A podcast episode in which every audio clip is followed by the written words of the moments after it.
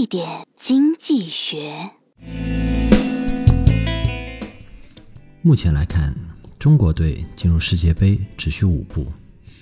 第一步是通过运作，让国际足联分配给南极洲一个名额；第二步是中国男足被分到南极洲赛区；第三步是中国男足和企鹅争夺出线权；第四步是客场逼平企鹅；第五步呢是主场安排在三亚，热死企鹅，然后直接出线。那么按实际来看，这五步走计划的唯一难点就在第四步，我们怎么样在客场逼平企鹅了？周末我们不讲道理，只讲段子。